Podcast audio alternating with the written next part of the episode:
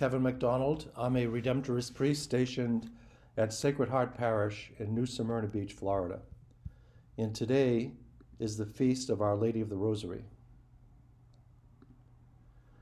Prayer works. That's what this feast of Our Lady of the Rosary is about.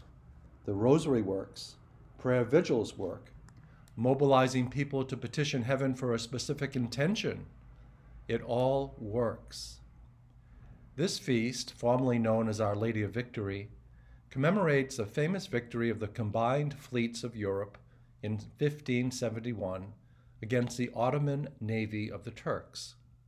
The Pope at the time, Pius V, knowing that the Turks had a powerful array of ships, organized a rosary prayer procession in Rome and asked all of Europe to pray the rosary for victory.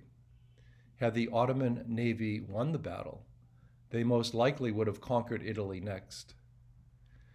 In 1573, Pope Gregory XIII changed the name to the Feast of the Holy Rosary.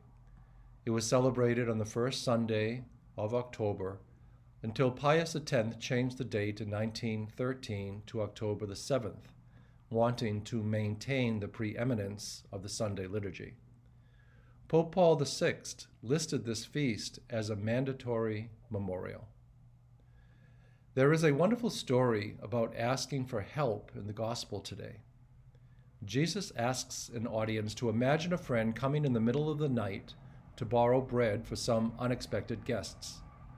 Even if you did not want to get up and to attend to his needs out of friendship, you would do so because of the man's persistence.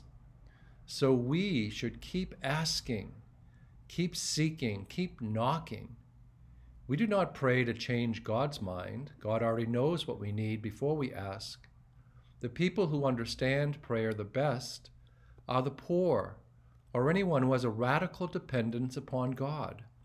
When we pray, we are saying, I am dependent. I am not in charge. I am in need of a higher power. St. Teresa of Avila said that prayer is spending time frequently with someone who loves you. We grow our relationship with God by spending time with God. And our relationship with God is the only thing that we will take with us when we die. Whenever we pray, we are saying, I believe, I have faith. There is a bond there that through God's grace has grown stronger over the years. So, the lesson for us on this feast day of Our Lady of the Rosary is to keep praying. Be persistent in prayer. Ask, and you shall receive. Seek, and you shall find. Knock, and the door will be open for you.